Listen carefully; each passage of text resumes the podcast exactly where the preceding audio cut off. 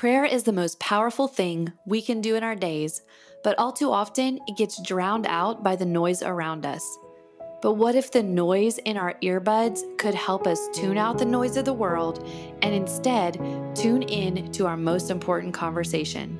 That's why we're here to bring you inspiring conversations, practical how to's, and guided prayers to help you pray like you never thought possible. I'm Valerie Woerner, and this is Prayer in a Noisy World. How do we actually make space for silence and solitude when the thought of it feels so awkward and uncomfortable? That's what we're diving into today. Even this morning, as I was faced with the choice of listening to a book on Audible or quietly sitting in the presence of God, I felt that tug for more noise coming strong. Silence and solitude are important spiritual disciplines, but there's some very specific reasons I think the majority of us don't do it. Number one, if we're really honest with ourselves, silence and solitude feels like a giant waste of time. It isn't very measurable, and we prefer doing things we can measure and check off a list. The reality is, we desperately need time in silence and solitude. The second reason is we aren't really sure what it's supposed to look like. What is considered silence and solitude? It feels very vague, and we like a plan, don't we? We'll get to some specifics in a minute, but I love how Charles Stanley has practically simplified it. It's deliberate time away from people with God. The third reason I think we don't practice silence and solitude is that we aren't even sure if it's biblical. When some people use these terms, silence and solitude, to mean things that are totally different than what we believe, it's hard to know if it's actually something we should do and how to practice that. Did anything hit home? Does it feel like a waste of time, too vague, or unbiblical?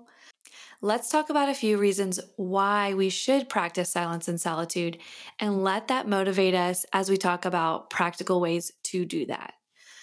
Number one, prayer is a dialogue. In my new book, Pray Confidently and Consistently, I spend a whole chapter talking about listening to God and how maybe our prayer life feels dull because we're the only ones talking we've essentially muted the God of the universe. That's like me asking Joanna Gaines to meet me about designing my house and then telling her all of my ideas and getting up before I let her talk. And then what if I turned around and got annoyed that my time with her fell flat when I literally didn't leave room for her to talk? Okay, first, I can't stress enough that this is just a human example, but doesn't it paint a picture of how silly it is to pray and to not leave room for God to speak to us? And then to even imply there's something wrong with God when I never let him speak? So, the number one reason to practice silence and solitude is that prayer is a dialogue, and we are likely missing out on the most important parts of the conversation when we don't allow the Lord to speak to us. Number two, we can't listen if we're constantly surrounded by noise. If we truly desire to hear God speak to us, turning down the noise is necessary.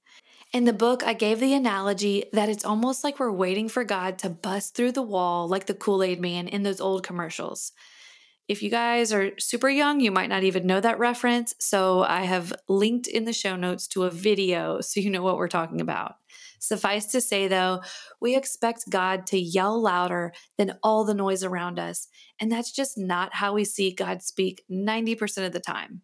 The burning bush, the fire from heaven, these are stories we hear for a reason. The majority of the time, the Lord is whispering to those who have open ears to hear him. And if you want to know more on how God speaks, Check out the chapter on monologuing in my book, Pray Confidently and Consistently. I go into a lot more details that I can't go into right now in the podcast. The third reason that we should practice silence and solitude is that we can't have community without silence, and we can't have silence without community. Dietrich Bonhoeffer made this point, and I think it's one I never really thought about in this way. He said, The Christian community is not a sanatorium, the person who comes into a fellowship because he is running away from himself is misusing it for the sake of diversion, no matter how spiritual his diversion may appear. How often do we embrace people because we simply don't want to be alone with our thoughts? Being alone with our thoughts can be scary, but the thing is, we aren't alone. God is with us. And for us to live in community, something that we talked about in episode four, five, and six, we must cultivate a healthy personal relationship with God. We must experience this alone time with Him. A.W. Tozer says if a man wants to be used by God, he can't spend all his time with people. And like I mentioned when I opened up this point, we also can't have silence without community. You might be listening to this episode thinking, I have this thing down. I can spend silence um, in solitude alone with God easily. I would encourage you to get into community and go check out those episodes four, five, and six on community. Okay, so we've talked about why we don't typically practice silence and solitude, why we should, and now we're going to talk about how to do that practically. Number one, get alone intentionally. This is not just us finding ourselves alone after the kids go to bed. This is intentional time coming into the presence of God, feeling no pressure to speak tons of words on our own. Just saying that gives me a deep sigh of relief. This time is precious and there is no grand expectations. Instead, we come with an expectancy instead to hear from God. Number two, get away from the noise. Getting alone implies that we will get away from the noise, but there are other things that can distract us even when we are alone. A cell phone within arm's reach or music. We have to create space for God to speak to us. When we step away and clear out the noise, I feel like it's a practical way we are telling God, I am ready to listen. Truly, it's hard to get away from the noise. That's precisely why we started this podcast, so that the noise we could bring to you could point to time alone with God. Number three, fill your mind, don't empty it. As I mentioned earlier, I thought meditation was much more of a vacuum, even in Christian meditation, and like a total and utter silence, not just in my speech, but my thoughts too. Learning that this wasn't the case was super encouraging and took the pressure off. There are several ways that we can spend this time with God, filling our mind and not emptying it. The first, we can meditate on a short verse, thinking about the meaning. We can also ask God questions. When we ask him questions, we are essentially inviting him to speak and we're putting ourselves in a posture of listening. We don't typically ask anyone a question, even just a human in everyday life. We don't ask a question and then get up and turn around and ignore what they have to say. It puts us in a position to listen. We can also journal. I was pleasantly surprised to see Gordon MacDonald say in Ordering Your Private World that journaling was a way to practice silence and solitude. This was something that I do anyway and has always been super life giving, but I didn't realize that this was a form of silence and solitude. Since realizing it, though, I've been even more intentional about seeing it this way. You could also go for a walk or a drive. Let creation point out ways to praise God. Get still enough to watch the clouds move. This might seem very small and insignificant, but when we're intentionally spending this time seeking the Lord's presence, it can be powerful. We can also start and end time in the Word with silence. This was a tip from Dietrich Bonhoeffer, and I just love the emphasis he placed on getting quiet and how that prepared our heart for the Word, and also getting quiet after we read so that we can process it and think about it. Those were just some ways to fill your mind without emptying it. So, number four, schedule it. We need to build in time in our lives to be still and listen to God.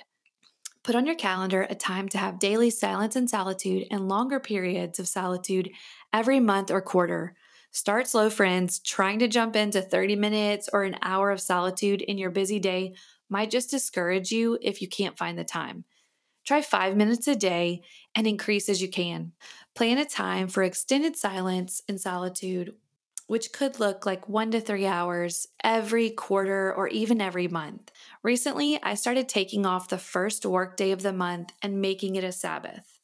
Now, I know not everybody can do this, but it was a step of faith for me in a really busy season to essentially say, it's totally fine if I don't work today. I trust that this time spent in your presence, Lord, is more valuable than what I could accomplish today. Can I just tell you, the Lord spoke so much in those hours alone with Him. I read Ephesians, felt clarity on several issues. God brought to, to my attention some issues that I needed to address. And on top of that, it was so refreshing and had me so excited for the next time. If you're feeling particularly disconnected from God, don't feel discouraged. We simply cannot expect it to experience soul deep connection with our Heavenly Father when we are constantly connected to the world. This could be kids, screens, work, whatever. God calls us to get away. And I know that's hard to do, but it is where restoration happens. I'll leave you with these verses from Psalm 23. The Lord is my shepherd, I shall not want. He makes me lie down in green pastures. He leads me beside still waters, and He restores my soul. Thanks so much for listening. You can find the show notes for the things that I talked about, the YouTube video, the episodes on community, and a few other helpful blog posts that we've had in the past about creating a habit of prayer that I think you'll love. Thanks for listening and join us next week as we interview Gretchen Saffels and we talk all about how to incorporate the Bible into our prayers.